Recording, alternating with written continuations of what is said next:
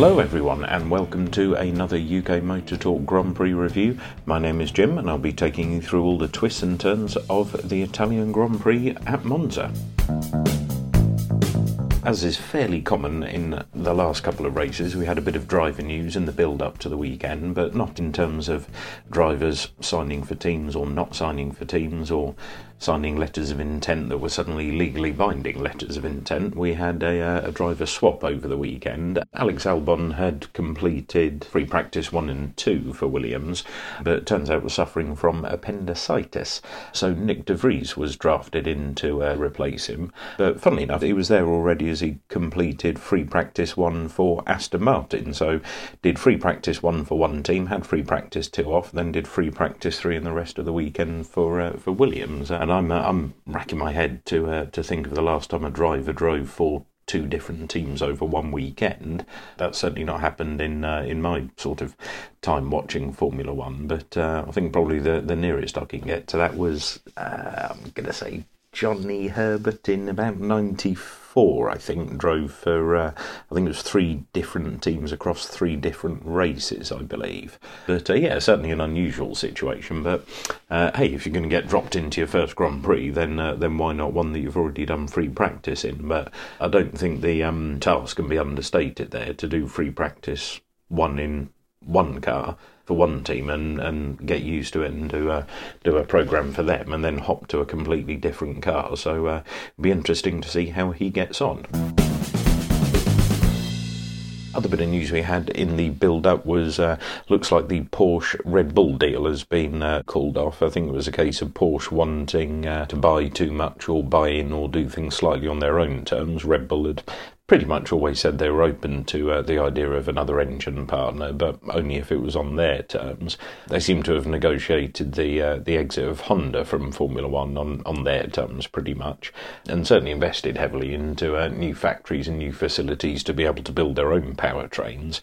So yeah, you can see both sides of it. It's whether it was just Porsche looking to get uh, get an entry without having to invest too much hard work and infrastructure in, uh, and just buy it up, or whether it was Red Bull, you know really knowing the value of what they've got. I think the value of what they've got is pretty high, to be honest, and uh, their their form and their performance this season has certainly only enhanced their value. So maybe the figure they were asking had to be uh, adjusted upwards based on performance. But fingers crossed, we do get to see Porsche on the grid. I think uh, you know one or two more engine manufacturers, one or two more works teams, one or two more teams. Full stop is uh, is a good thing for Formula One. But as always, the politics and the money are uh, are important.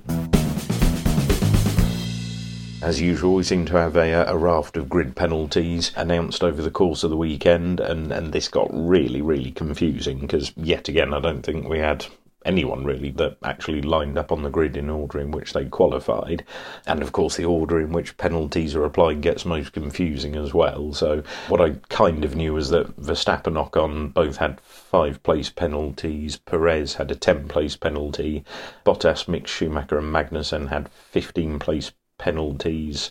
And it was a back of the grid penalty for Sainz, Tsunoda, and Hamilton.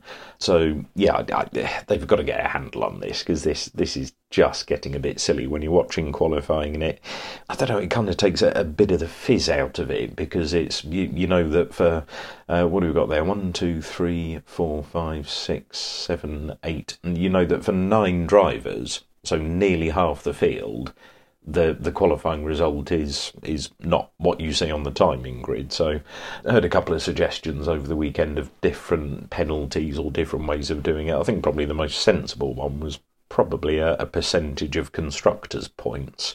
Um, so it uh, it doesn't penalise the driver at all. The the performance of the driver and, and his achievements goes completely as it is, but the team can decide to give away a percentage of their points. But again, I don't know if you've got somebody who's running away with the championship Depends what the percentage is, I suppose. But if you've got a big lead, you know, if you've got a big number of points, losing a percentage will hurt you a lot. So, actually, is that a good way of, of closing things up? I mean, if you've got an unassailable lead, I suppose it doesn't affect you. But if you've got an unassailable lead anyway, well, I suppose an engine blow up wouldn't bother you either, would it? So yeah, financial penalty, not sure about because it just it just allows the bigger teams to throw money at the problem and, uh, and change engines every weekend, and then you end up back in the uh, the position of qualifying engines and race engines and practice engines again. I think yeah, maybe the percentage of points, what that number would have to be, there'd have to be some fairly in-depth number crunching, so that if you did chuck say double the number of engines you're supposed to have, if you put six, well, say engines, and, uh, and of course we mean power units or power unit components these days, if that became a percentage and you ended up, you know doubling the number of bits you were supposed to use put you in jeopardy of losing the constructors championship versus somebody that, that only uses three something like that? I'm i'm not sure. But uh, yeah we, we shall see. But they do need to uh, to get a handle on it. But uh, more coming up on rules and regulations changes as the weekend progresses i am sure yeah, slightly futile, but into Q1 anyway. Ferrari getting a bit of slipstreaming practice in early. Leclerc setting a uh, fairly decent early pace, but despite seeming to get the slipstream fairly well, Verstappen just popped it into P1 as is fairly usual. Kevin Magnussen losing a couple of lap times for track limits. So we duly lost Kevin Magnussen along with his teammate Mick Schumacher, Stroll, Vettel, and Latifi. So another poor qualifying session for Aston Martin. But one name that we didn't lose that you would have perfectly understood dropping out in Q1 was Nick de Vries. Out qualified Latifi straight off the bat, and although Latifi did seem to have a technical issue on his last lap, de Vries also got a lap time deleted, but he still managed to make it through. And it was about, I think Latifi's first run was, you know, tenth quicker, half a tenth quicker maybe than De Vries. So uh, yeah, I think it, it, kind of just puts the last little nails in uh, in Latifi's coffin. To be honest, to, uh, he's he's been in that car all year. What have we had? Sixteen races so far, and um, first run out, and that's De Vries's first ever qualifying run in Formula One, and he was only a tenth off Latifi, who's been doing it for years. I think just just underlines the the golf in performance there. Lovely chap, you know, good good driver. You know, nothing against the guy personally, but I think it's maybe showing he doesn't just doesn't quite cut it at this level. So into Q2, we had Sainz setting the early pace and uh, De Vries with a unlucky lockup. Try saying that three times quickly uh, into uh, into the second chicane. I think it was a, a switch uh, switch change or a, um, position changing made on the steering wheel. Completely understandable, to be honest. As, as, he said, he'd been in a completely different Formula One car just a, a day before. So um, he was unlucky to go out in Q2. I think whether his time, whether he'd been able to make it into Q3 or not, remains to, uh, you know, well, I guess we'll never know. But um, yeah, we uh, he dropped out along with Tsunoda, who didn't set a time, Guan Yu Zhou, Valtteri Bottas, and Esteban Ocon. Then into Q3, uh, seemed like Sainz was getting a slipstream from Leclerc, which uh, which seemed a bit odd to me, bearing in mind Sainz's back of the grid penalty that was coming up. You would have thought the Sainz would carry on giving Leclerc the slipstream, but uh, anyway, um, it was uh, it was Sainz at the top of the timesheet, followed by Leclerc, Verstappen, and Perez after the first runs. On the uh, the second runs out, uh, Alonso and Gasly both lost lap times. So they lined up tenth and 9th. Close qualifying performance between the McLarens actually uh, Norris lining up seventh and Danny Ric eighth. Ricciardo not, you know, recapturing a bit of the Monza magic from uh, from last year, running Norris very very close. Whether it's well, it clearly is too little, too late, but it was uh, it was good to see him up and, and closer to Norris anyway, and with a bit more of a smile on his face. The Mercedes both lined up fifth and sixth, with Hamilton just ahead of Russell. Sainz slotted into third. Perez was fourth, but by I think it was. Tenth and a half, Leclerc took pole from Verstappen, so that was a, a very popular result and uh, rapturous applause from the Tifosi. It's uh, they're passionate as anything, and that was um, very good to see. I must admit, I've I've got my my favourite drivers and who I want to see win, but actually this weekend you did just want to see a Ferrari do well because it's Monza. Kind of irrelevant of all that really. By the time we'd had all the grid penalties, uh, it was still Leclerc on pole, which was uh, which is fine. But I think he was the only one who lined up where he qualified.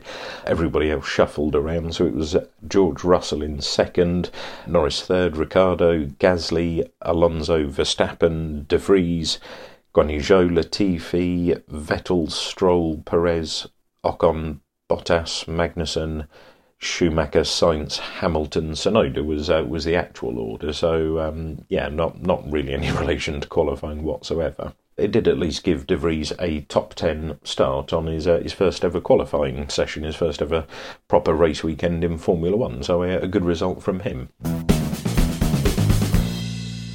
and then into the race itself. And it was, um, yeah, funny race. This it, it kind of held my attention fairly well because there was there was always bits and pieces going on sort of further down the field, and it was um, just sort of building up towards the what strategy was going to work and what undercut was going to work, or was the overcut going to work, etc. But it was, I, I think, it was just a fairly straightforward it's Monza, you do a one stop, and, and that's kind of it, really. I mean, I think it looked for, for anyone that ran on the hard tyres throughout the race, it looked like they could have just pretty much done the entire race on the hard tyres. A good start, a clean start by pretty much everyone. I think it was Bottas just bumping slightly into the back of Schumacher in the first chicane.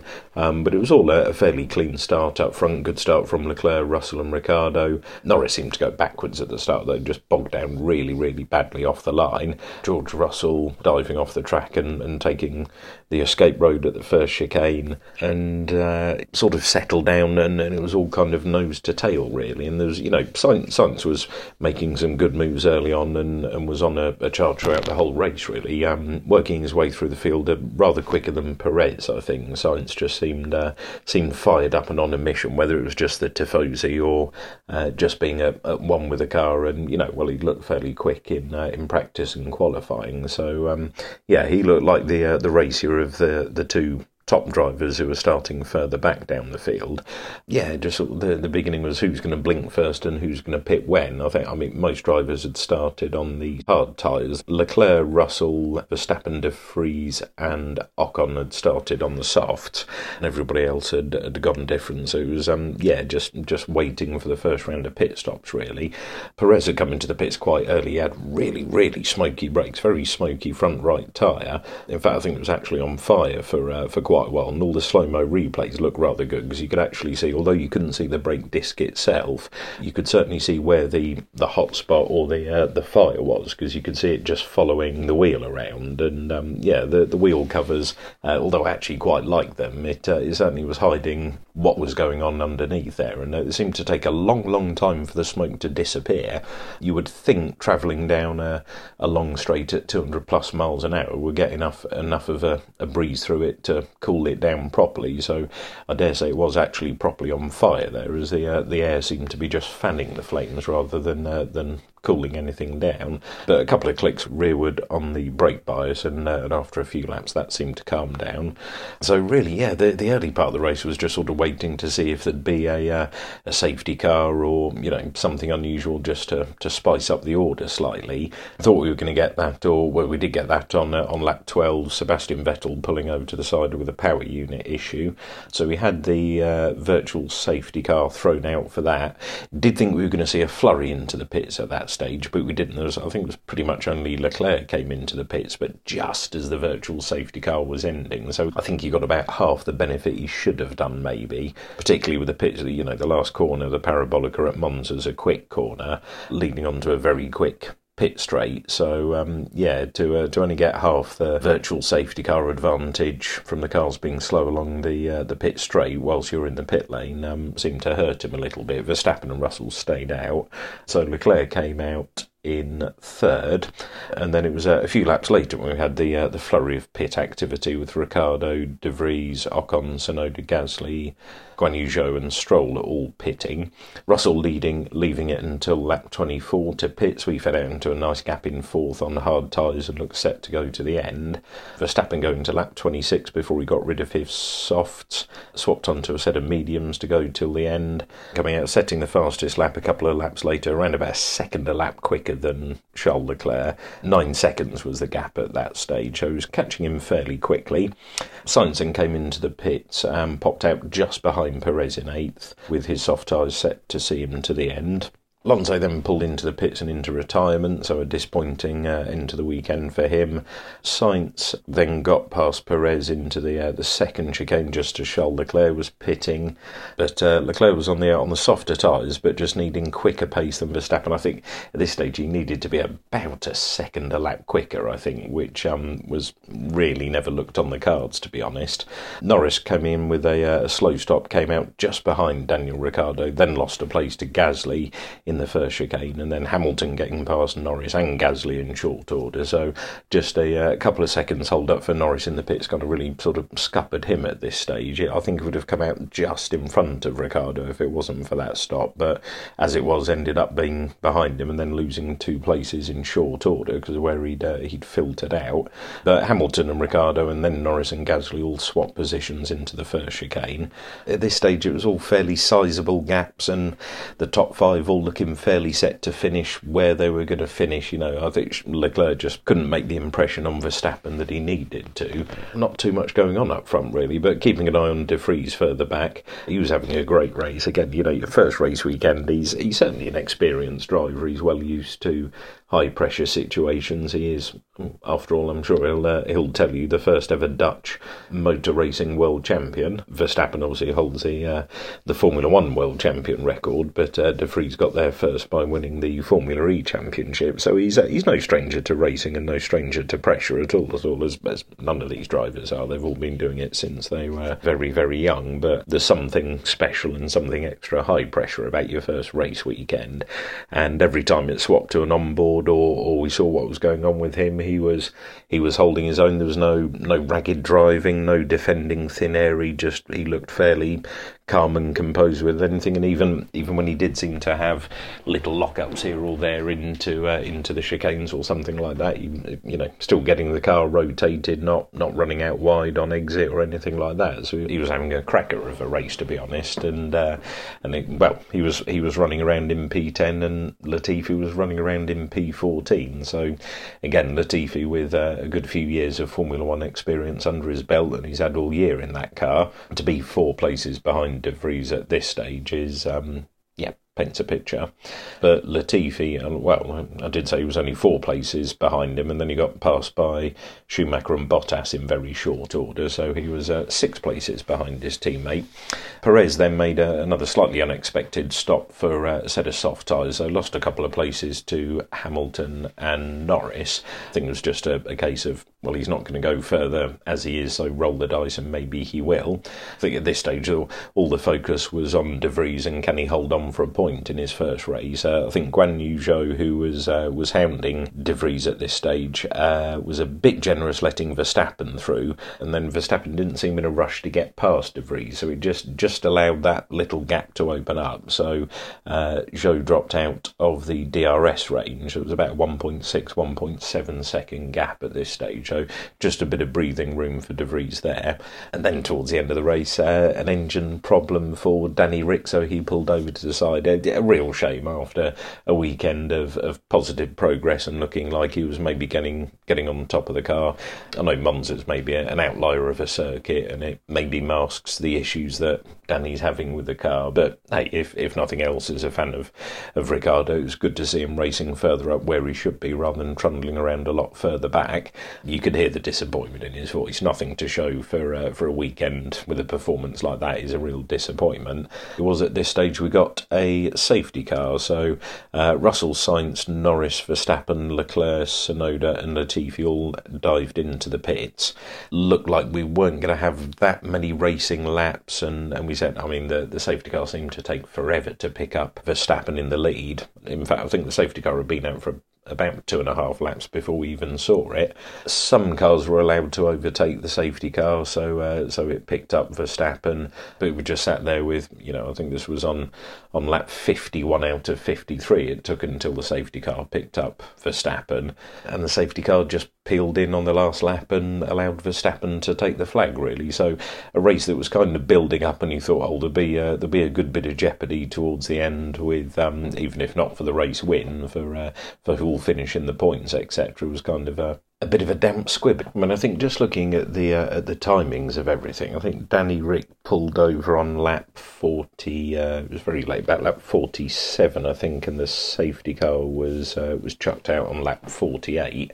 So, I mean, really, the I mean, my issue here is not with the application of the rules. It's certainly not a uh, an Abu Dhabi last year situation where the rules were just completely disregarded and um, yeah, lap cars, some lap cars may or may not be allowed to overtake, and actually, rather than letting the lap cars overtake and then the safety car in at the end of the following lap, it was, oh no, just get those three out of the way and come in straight away. So that was, um, yeah, an incorrect application of the rules. So the, uh, the, the application of the rules this time round was at least correct. Everything was followed. It was, you all shuffle round until the um, danger is past, and then lap cars may or may not be allowed to overtake. That's entirely at uh, race director's discretion. And then the safety car will peel in, and that's it. But we uh, we got the call that the safety car would um, lead to the end, so they uh, they duly crossed the line. Verstappen from Leclerc George Russell, Sainz, Hamilton, and Perez.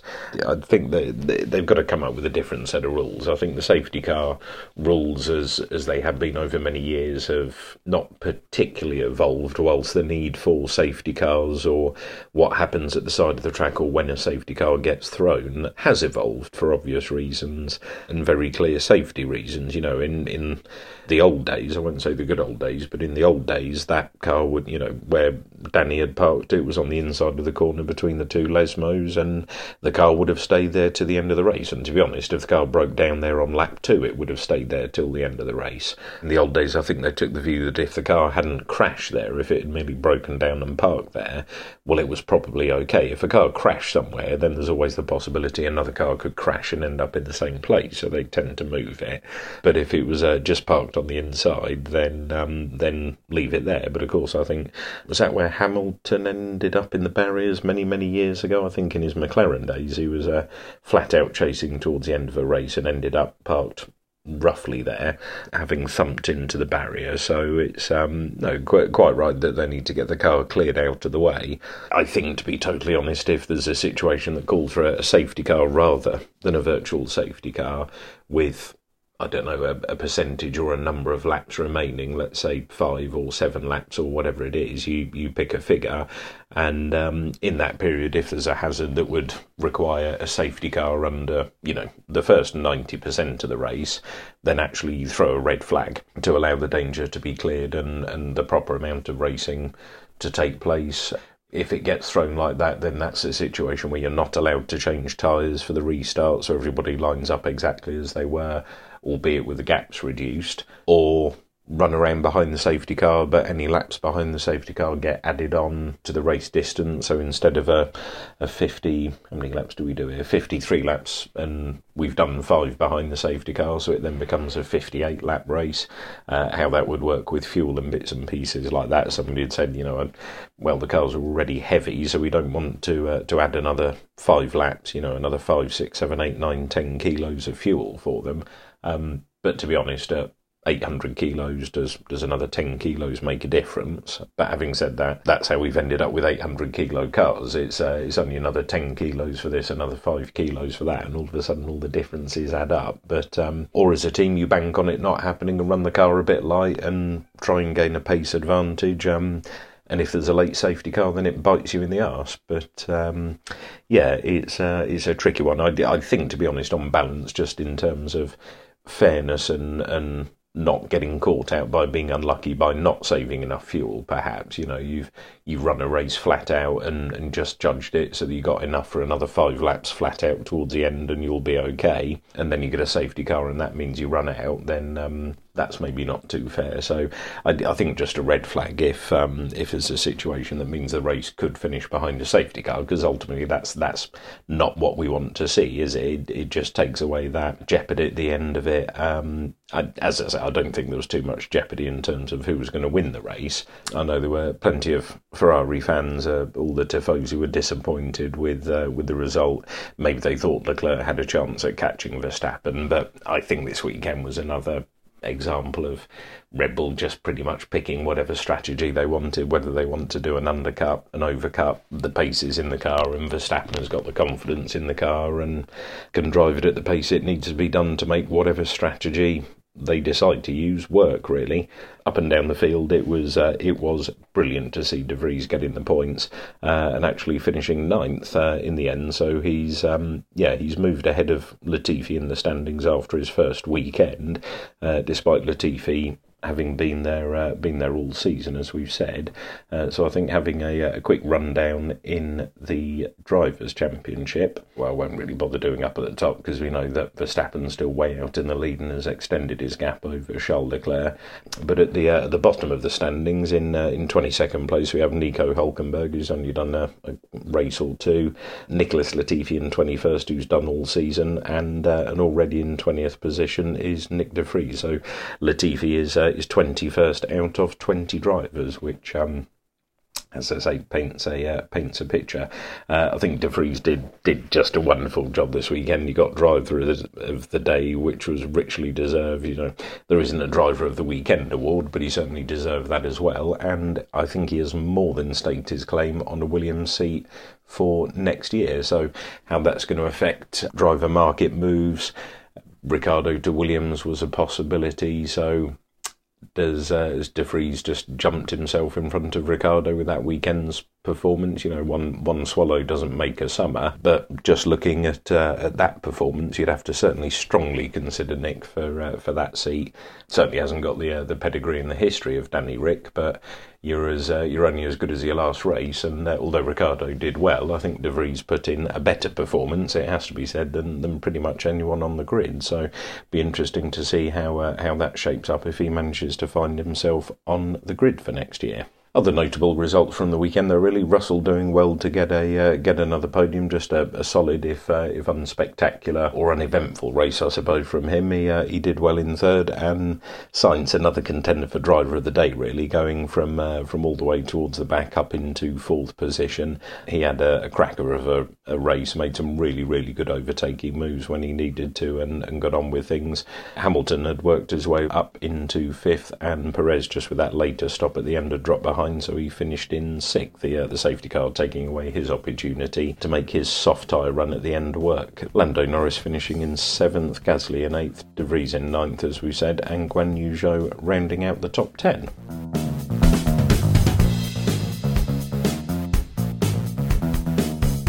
So that about wraps it up for uh, for this week. It's uh, it's been a uh, an action packed three weeks with uh, with three races, a triple header after the summer break. I think all the uh, all the mechanics and all the drivers and all the team personnel certainly need a break. I bet it's like they've never been away. But uh, we've got plenty of interesting things coming up on the podcast. We've got Goodwood Revival coming up this weekend, so stay tuned and we'll bring you some updates from there.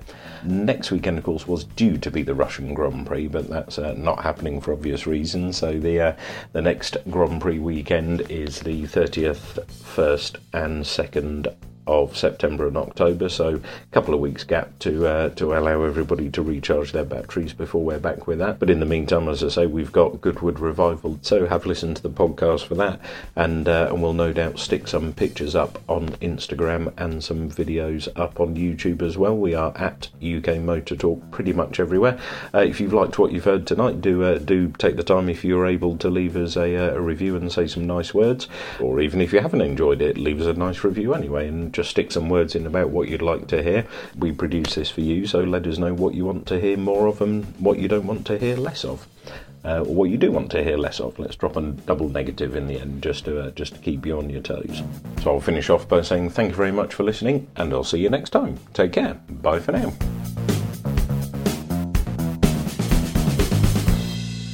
UK Motor Talk, a first take media production.